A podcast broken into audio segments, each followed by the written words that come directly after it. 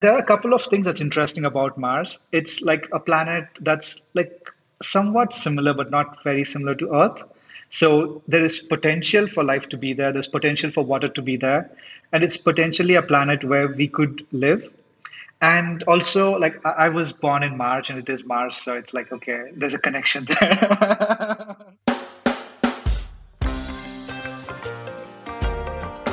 We could have never predicted the events of last year, and while many of the effects continue to be felt, we've learned to adapt personally and professionally. As a pastry chef, the way I approach my business has transformed tremendously. So I'm talking to entrepreneurs from various industries to follow their journeys, find parallels, and learn from their insights along the way. I'm Pooja Dhingra, and you're listening to my podcast, No Sugar Coat, where the sugar stays in the kitchen and out of the conversation. On today's episode, I'm in conversation with Gadhadar Reddy, an inventor, entrepreneur, and visionary whose goal in life is to make the human race a species that can travel from planet to planet across the universe. He talks to me about looking skyward at an early age and how he has worked on creating carbon nanotubes to make spacecrafts lighter, safer, and more affordable. His dream is to set foot on Mars. And so naturally, I asked him if he would take a macaroon with him to the red planet. Hi, Gads. Welcome to this episode of No Sugar Coat. Hello, Pooja. Thank you. I'm really so excited to have you on because I feel that you have one of the most unique stories that I have heard, and I've actually gotten to know you in the last four years. We've spent some time together at different, you know, fellowships and travel. So I'm so excited to talk about everything that we've discussed. And I hope that we can get into everything that we have discussed offline. You know, the first time I met you at the Inc. Fellowship four years ago, you were introduced to me as the Elon Musk of India. That to me was just like, wow. And then the next thing someone told me is like, he's going to Mars. So, so I just wanted to get into that directly and start with your journey to wanting to go to Mars. So it really uh, started off as a goal uh, from childhood. So it used to be that I used to ask a lot of questions, trying to figure out how things work, why we exist. And like I had a grandpa who was philosophical who used to ask these questions to us and like like say okay why do you exist? Who are you? And stuff. And these are like really hard questions with hard answers. And he was of the opinion that okay so philosophically you can't really do anything on your own uh, violation you can't really have like purpose of your own because it's all decided for you. So i was like i don't believe all that stuff. It's like i should be able to decide what i want to create. And at the same time I had been reading a lot of books uh, like trying to find answers. And one book that made a lot of influence on me was called think and grow rich by napoleon hill so this is an interesting book that talks about just events from people's lives on what they did and why they did something and what was the secret sauce that made things happen. So secret sauce is like you just be focused, like decide on one thing and just go after it completely. And that's the that's the only secret that exists uh, in the world. So I said, okay, so there's a philosophy of life that says that I can do anything I want as long as I can stay focused on it and just go completely in. And there's also this validation of all the people who have actually done some really cool things in life by just doing that. So I'm like, okay, so I need to decide on something, and it can be anything in the world, and just go after it completely, and then miracles could happen. And if it really happens, then I believe that okay, that's how the world is. We're all interconnected, and by focusing on one goal, we can get a lot of different people together and make things happen. So one, that's my experiment with life, like trying to test out what it You've just made your whole life an experiment to find answers. No, I think that's great, and I also do believe yeah. deeply in this philosophy as well. Of you know, once you have this, okay, maybe my goals are not as audacious as yours, but um, you know, once you have like really big goals to work towards and i usually break up my years into that so I, I pick a goal for the year and i say but you've picked a goal for your life and I think that that is yeah. so incredible. And it started when you were what, 15, when you decided that you wanted to do this? Yeah.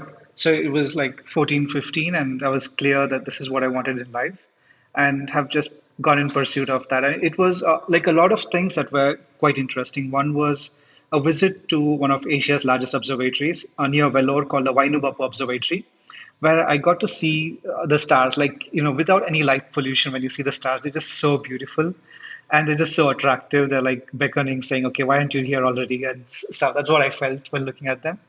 And another interesting thing is like the science that's used for defining, like, say, why does a star exist? Why does it live? How does it die? And you can are able to calculate that down to like the smallest timestamps. And you have theories that do that. And there was an opportunity wherein you could use those exact same theories to create new materials that could one day take us back into the cosmos. So the, all of this was attractive. And, yeah.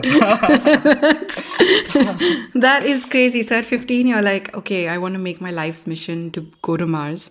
How does one progress from there? What did you do? What has your life been since then? If you could just take me through a brief journey of everything that you've done to chase this goal of yours. Sure. So the first thing was uh, attending a lot of summer schools. It's nice to be in Bangalore with ISRO being here. It's just so much easier to get access to the scientists. They would come by, give talks. So school, I had access to that. And then I took up summer schools in astronomy, again in Bangalore itself. And here, like, we got to meet the astronauts. Like, Rakesh Sharma was there in one of the meets and stuff. So we got to learn about things. And the more I interacted with people, I used to ask, like, okay, so why can't I go on a rocket into space? Like, what's stopping me? And it would be like, okay, so it's an expensive program with only governments that can fund it. It costs like a couple of billions of dollars to send it. So one thing that was clear was, okay, if I'm going to go in on a government mission, it's going to be a bunch of probabilities, which I'll probably never achieve and so it has to be like something that has to happen privately so i'll have to have control over building the vehicle so it was like okay so then how do i convince a lot of people to put me so what i thought as like the best plan was like okay we, if we have like some kind of an activity happening in space for which everyone keeps traveling and then take one of the rockets and then sneak off into mars and then finish off the journey i was like that's that's what was my childhood plan like so i felt that was simpler because then people would put money to build a lot of rockets. And so that, it, that was like my naive thinking.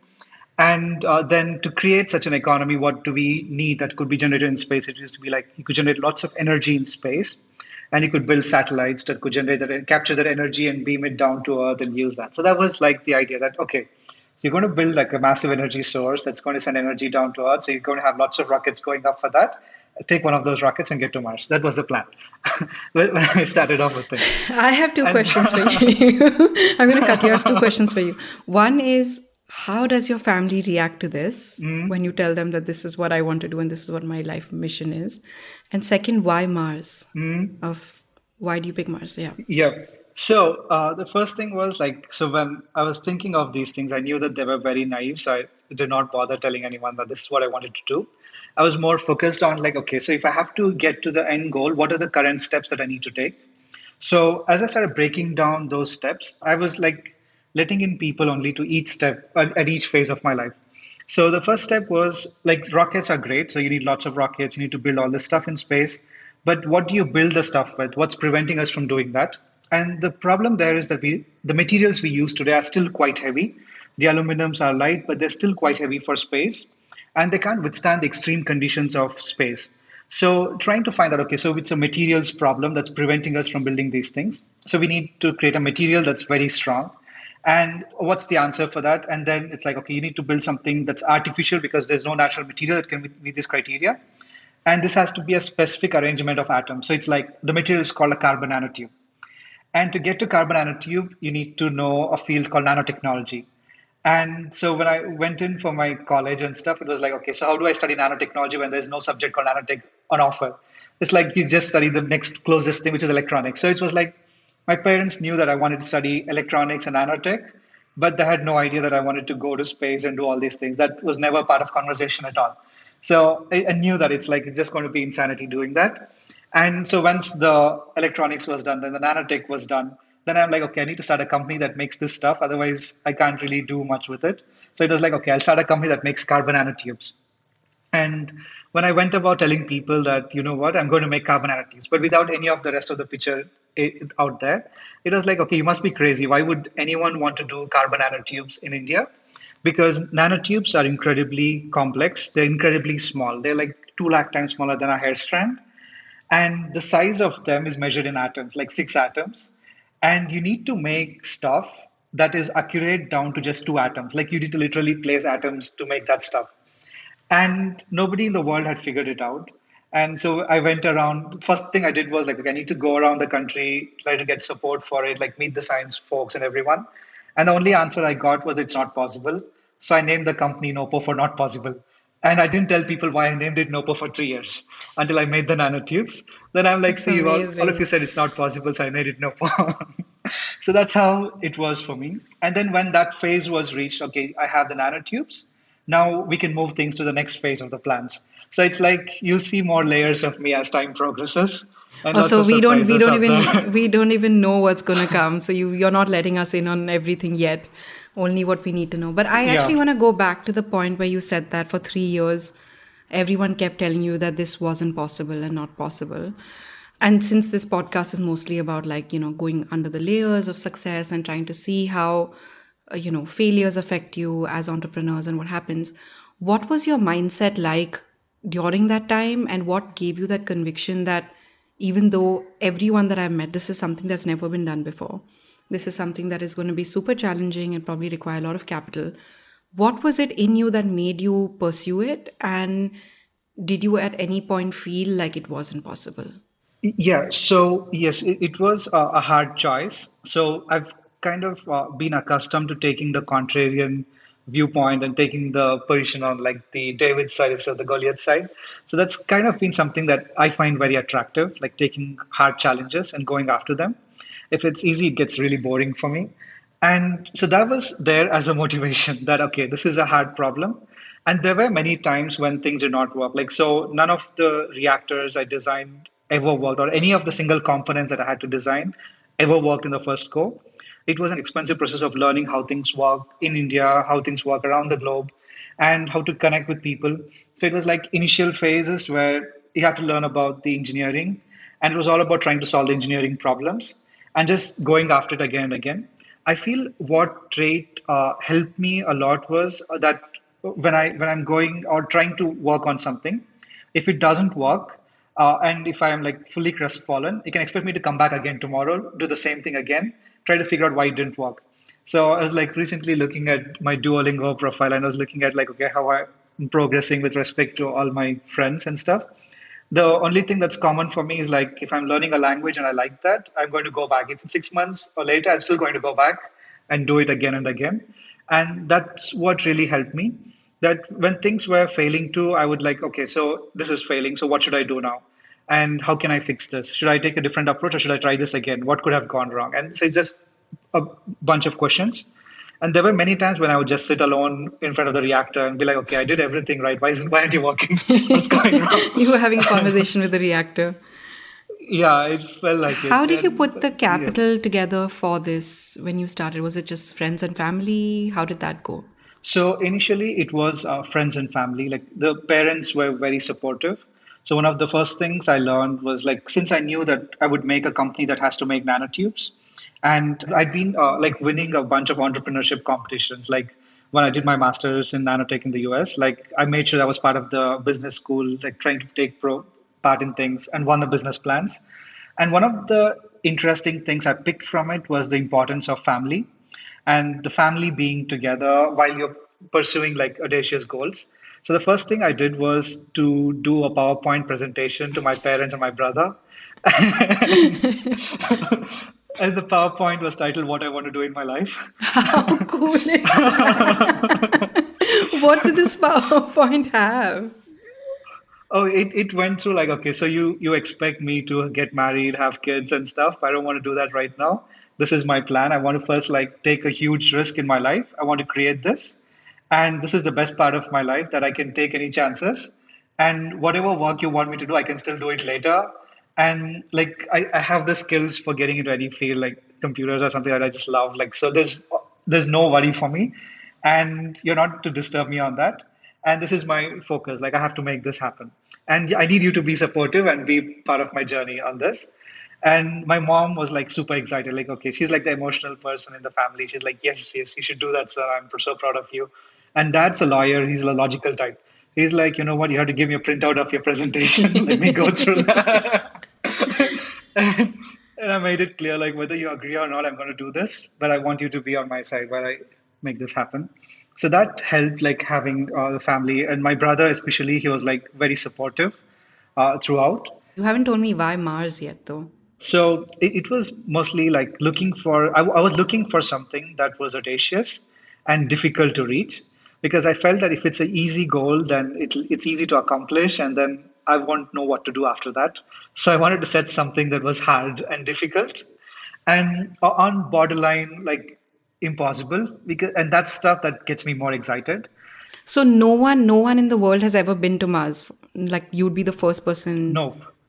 Okay.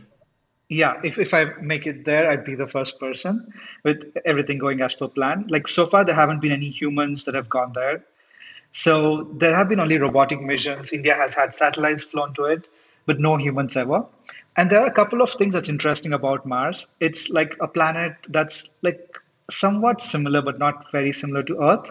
So there is potential for life to be there. There's potential for water to be there. And it's potentially a planet where we could live and also like I, was born in march and it is mars so it's like okay there's a connection there. Gads for someone who goes with so much science behind everything this march and mars great great. Uh, okay so now so now you've you've gotten the you've gotten the money to make the nanotubes. I've actually seen them in in when we were in france together. You, sh- you showed me like a, a little jar of the nanotubes. Can you describe them and what they actually do so nanotubes are a form of carbon. They're like incredibly small, as you're saying, and they're in the form of tubes. So the way we make them in the lab here is uh, we take two gases. So we take in iron particles that we, we create like very tiny iron particles. And then we take the carbon monoxide gas and we rip out carbon atoms from this gas and assemble it into the tubular form. That's what happens inside these reactors that we design. So the tubes themselves are super tiny, but when we look at it with our bare eyes, they look like like some highly prized ash because they look very fluffy, very lightweight, waiting yeah, to fly that off. was that was my impression when you showed it to me. I was like, this, this is and what's interesting is that these tubes they have some very interesting properties. So they are the strongest material that we know of. They're about 100 times stronger than steel. That each individual tube is just so incredibly strong. They're also very conductive for both electricity and for heat. And they also happen to be very good water purifiers, like they're excellent water transporters, especially when they're made of a particular size. And it turns out that that specific size is what we have been making at Nopo.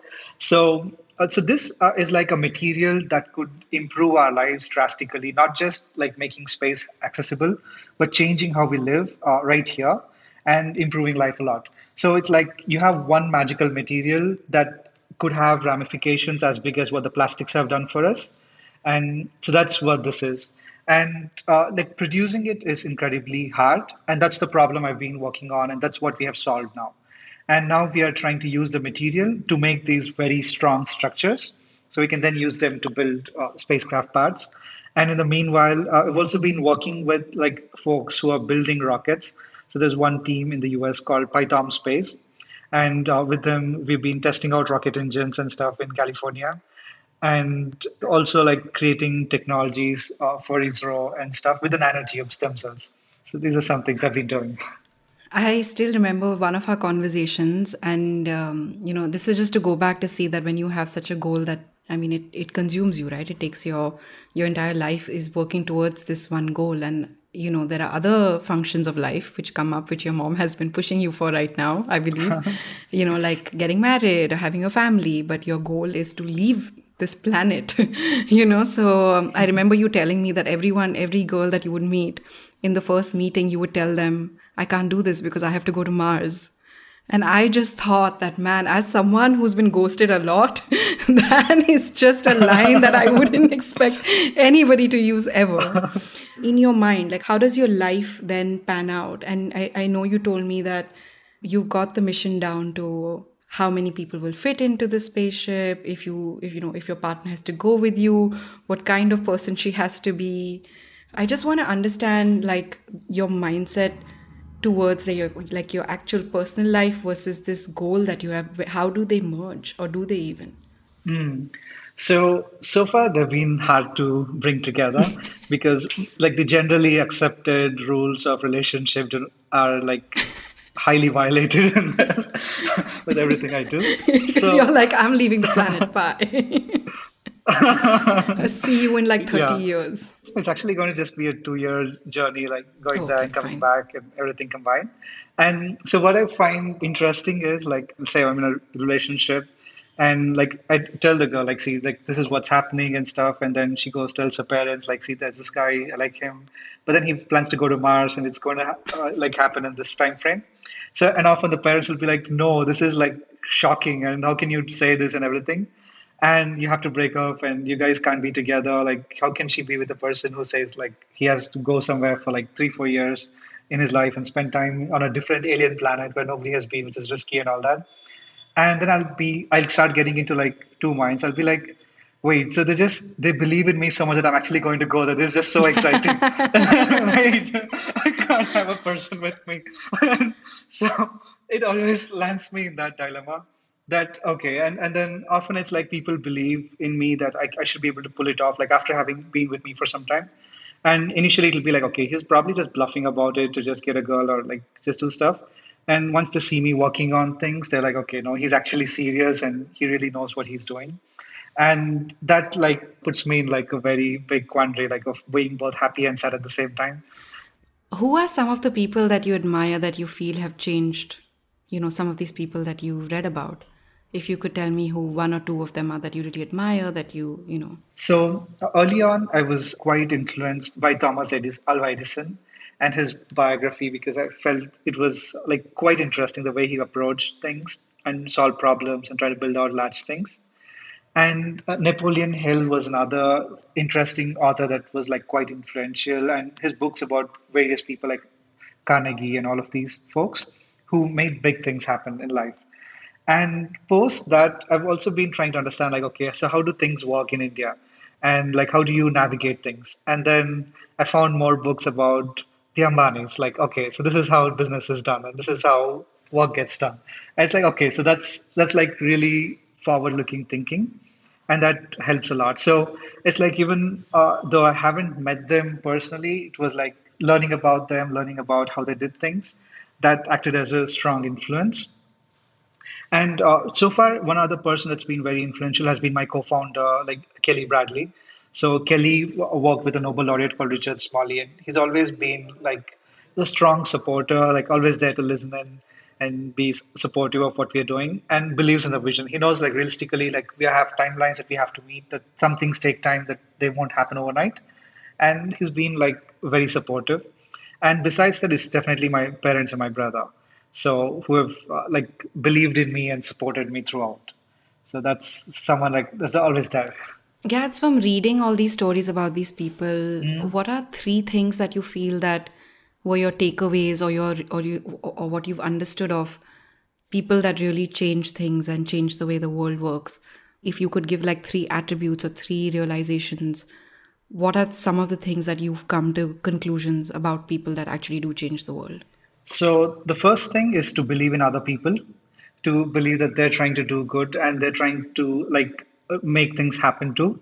I believe in you, Gads. I believe in you. yep, that's going to do a lot of magic. so that really adds value and delegating uh, work, uh, like to, to, be able to tell uh, like what you want to do and be able to focus around that. That's one of the most important things. The second most important thing that I've lately started realizing uh, is time. That you can use money to buy anything in the world. You can get a lot of people, but time is one thing that we'll never get. And realizing how precious time is and being able to plan things around that that's uh, the second most important thing. And third is that there is knowledge everywhere and that we have to just look for it. And one uh, ex was like sometime asking me like okay so why do you read so many books? Because i've always seen reading books and i was like well somebody wrote a book i have to read it how can i not do that I'm going to send you my next book to read. Um, you know, so while doing research for this for this chat, I I read something really interesting. Was that when you were, you know, when you started Nopo and uh, you started manufacturing the the nanotubes, you did a lot of research on companies that failed, mm. and you learned a lot from their failures. Can you take me through a little bit of that thinking and what what that what that was about? Sure. So everyone talks about risk and says, okay, it's highly risky to start an R&D company. It's highly risky to develop new stuff. So I wanted to understand why is it risky? Like, what is it that's the problem? Because for me, everything is like a problem that needs solving, and there's a solution somewhere. And so, if we look at it from a different angle, we should find a solution. So it was like, okay, so the problem is that it's risking. So if it's risky, then what should I do to de-risk it? What are the avenues? And so started looking looking for information. Found that every company, particularly the ones that go bankrupt, have to file their documents with the SEC in the US. So I could access those documents and see what happened, what went wrong. And I started reading the balance sheets to see where the money was going, what made it like become a, a bad thing at the end of the day, and also reading about the companies that made it big, what was working for them that did not work for the others. So, like what I realized from looking at the companies in the nanotech space itself was one, like everyone starts a company with like very good intention. Everybody wants to re- hit the end goal, but everyone also wants to get paid very well when they get started. Like everyone wants like a decent salary to get started with. So most of these companies, whatever money they raised, they were all paying that in salaries. And the amount that was actually left over to build real stuff was very, very small. So that meant that whatever they had to create could not be created because they were just like paying themselves to, you know, just sustain themselves or their families and stuff. So the first decision was okay, so I need to make sure that I conserve capital so even though I had raised money, I was like, okay, so I'm not going to spend this on everything I want. I'm just going to be very, very frugal on this and like be careful about the spendings and make sure that all the money is going into the equipment that I need. I can just give an example of things. Like, so typically for any company that makes nanotubes or a, nanotech company, it requires a microscope. This is either a half a million dollars or a $10 million purchase, like for the one microscope. So okay. I can raise a million dollars. like in India, like a seed funding would be like a million dollars. A Series A would be like two to five million. So I could raise that seed or series, and I can go spend it on that one microscope, and I won't have anything or nothing to do with that. So then it's like, okay, so how do you do that? Like anyone I would speak to in this would be say like, okay, so that's it. We can't do anything because like we have that expensive microscope or this machine that that costs two hundred thousand dollars, and you can't do anything about it. You have to get it from this European company or the US company. So what I did was, okay, so who would have a microscope that I could use? What's the specification that I would require? And like figure that out. So like one time I got an electron microscope for office, like this half or a million dollar piece that would co- that would be new that would cost so much. And I convinced the US Department of Agriculture, like they were like having an equipment on sale. And I bought it off on eBay for like three thousand dollars for like half a million machine. But then how? What? This is jugaad next level? Like yeah. But but and i was trying to find out like why are they selling that for such a low price? They're like we don't have anyone to operate this machine and it's more expensive to operate the machine so we just want to get rid of it. I'm like i'm happy. I want it i want it. Wow. And then i and then i got it here and then i called up the company that made this machine and i'm like guys i have this machine. Now can you give me a demo on how to turn this on? I have no fucking clue what to do with this.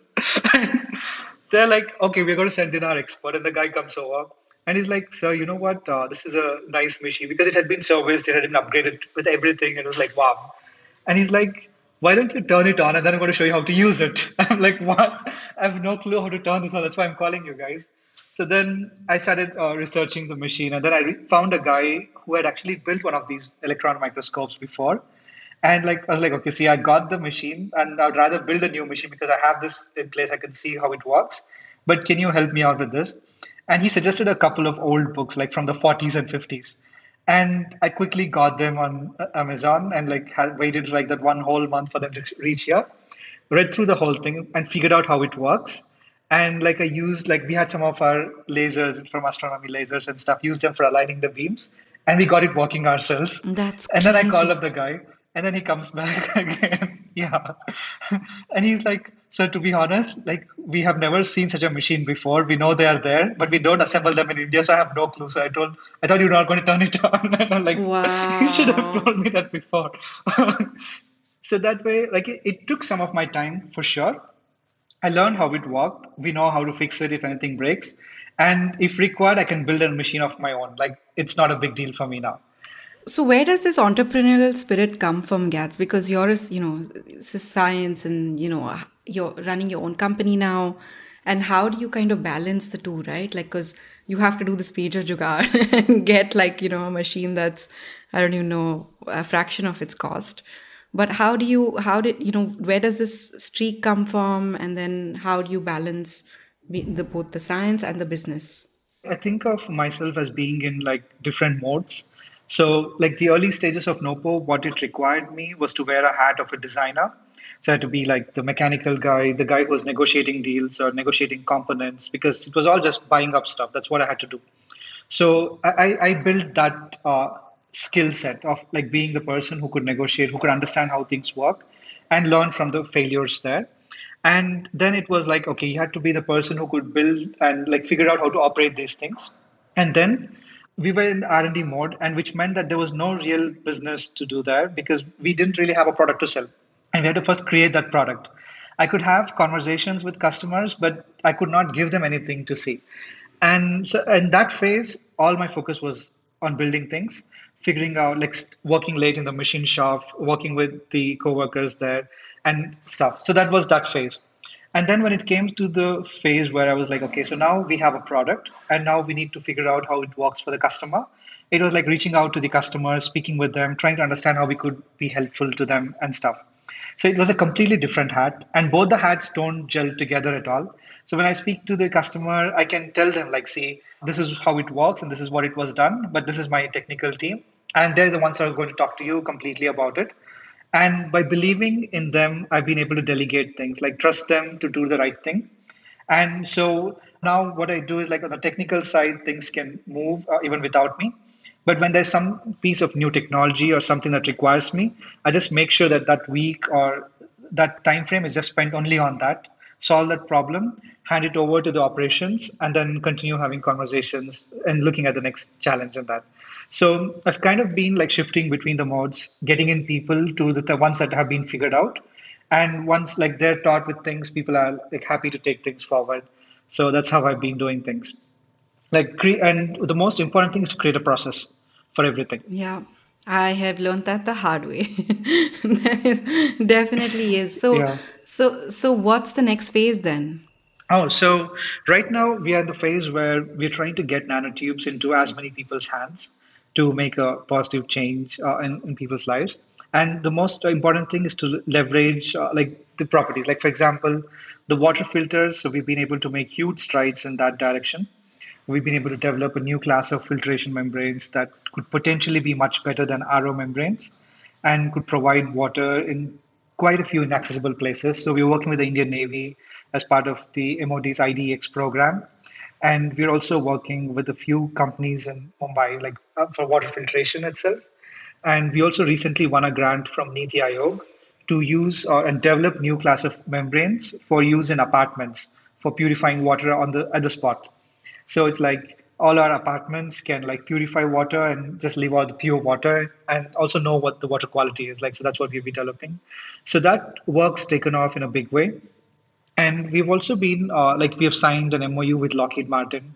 We're one of the first startups to do that for using these nanotubes in various aerospace applications.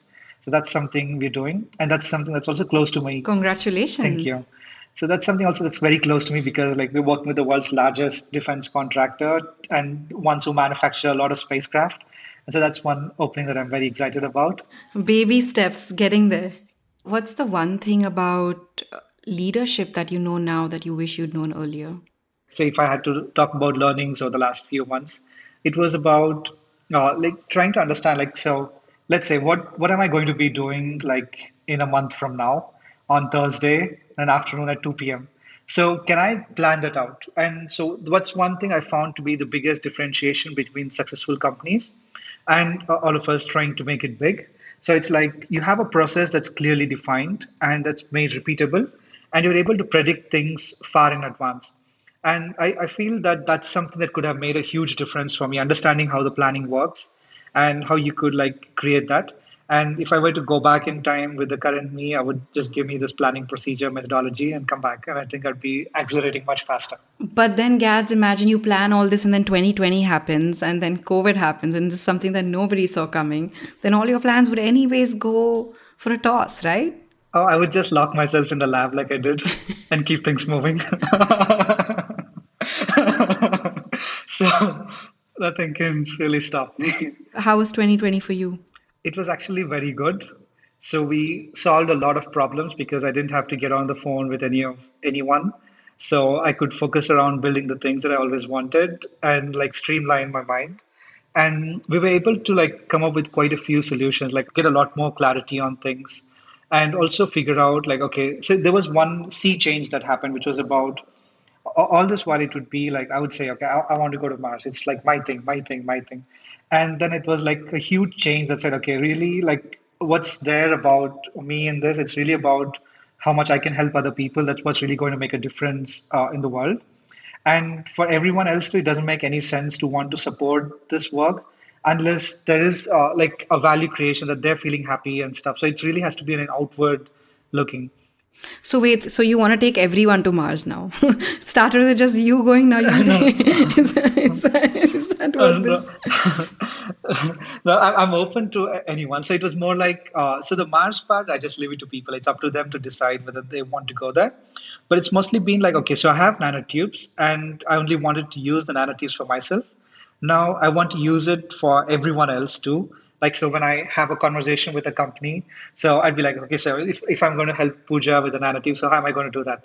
Like how can i help her? And what's going to be a differentiation that could help her?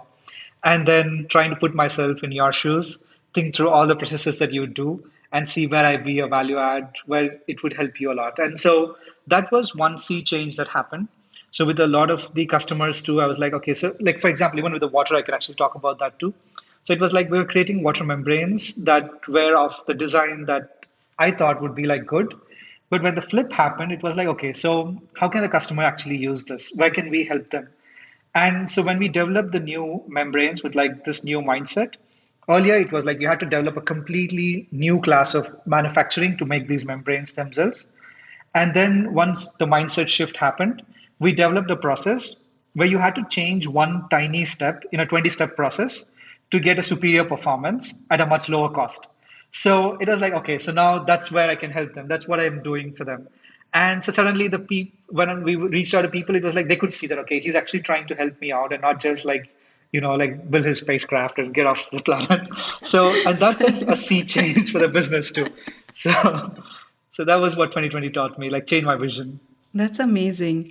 What is the one thing you know about money now that you wish you'd known earlier? Oh, so money has still remained the same. It's just a piece of paper with numbers printed on it. It's like people see value on that, but if we like lose ourselves by just thinking about money, we can't really proceed anywhere. But we really need to think of money as, you know, a means of like showcasing how much we have helped other people. And that's about it. There's nothing else that's there as value for it. And if we obsess about money as being the decider for doing anything, it's not going to get us anywhere. It really has to be the end goal and figuring out how we are going to get there and how many people are going to get helped in us trying to get to that end goal. And that's what's going to really make it happen. If it's not going to help anyone, then it's not going to proceed anywhere. What is the one thing that you would, if you look back now, you would say, I never do this again? Huh, I don't think there's anything like that because I just enjoy everything and like and even the nastiest stuff so. Yeah there has to be some like no no regrets. Mm. you learn from everything. Yeah. I i don't have anything that i wouldn't want to do again. I just dive deep dive again. Yep. Amazing. And my last question for you although i think i know the answer already but what is the big picture for you? Ah, so the big picture is like seeing a world where all of us are able to, you know, get to space or even travel across the planet. Like one of the most interesting things that building these spacecraft in these new space where the materials makes happen is imagine being able to travel to the US in 30 minutes flat. So that's what these things can do. And so having these materials like available over the next five to 10 years, this is what's going to happen. That you can travel anywhere on the planet, just like it is on a small short commute in our cities today. And so that's a huge change that it's going to do. And the moment we have these intraplanetary travels, it's just a small step to become interplanetary traveling wow. for the same kind of technologies. My mind can't even go there. That is brilliant. Thank you so much for having this conversation. I can't wait to see everything that you achieve and you build and you create.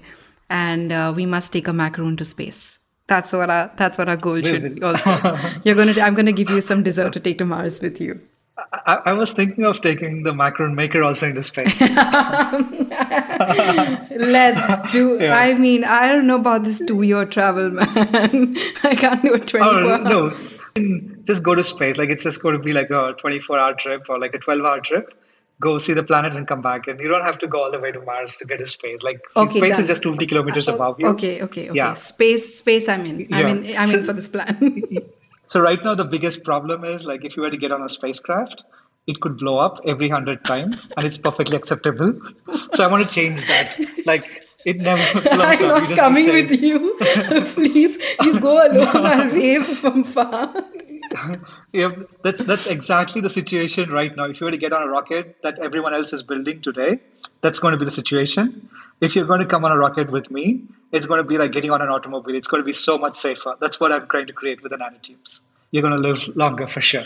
awesome. I can't wait for that day. Thank you so much for this conversation. I am very inspired and I I can't wait to set some big audacious goals for myself. Thank you so much Gads for this. Thank you Pooja. That was Gadhadar Reddy in conversation with me, Pooja Dhingra, on No Sugar Sugarcoat. By the way, Le15 now delivers across India, so go get your sugar fix at le15.com.